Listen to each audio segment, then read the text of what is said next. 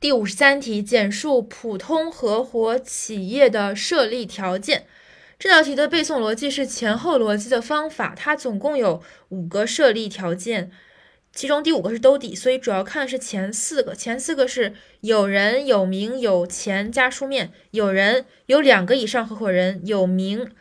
有合伙企业的名字和生产经营场所，需要注意的是，跟前面的逻辑一样，有名称就意味着有场所，场所也很重要，名称、场所和组织机构，这里没有说组织机构。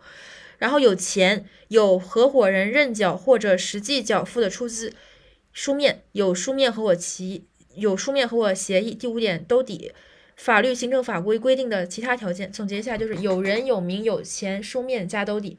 有人有两个以上合伙人，有名有合伙企业的名称和生生产经营场所，有钱有合伙人认缴或者实际出资缴付的出资，书面有书面合伙协协议，其他法律行政法规规定的其他条件。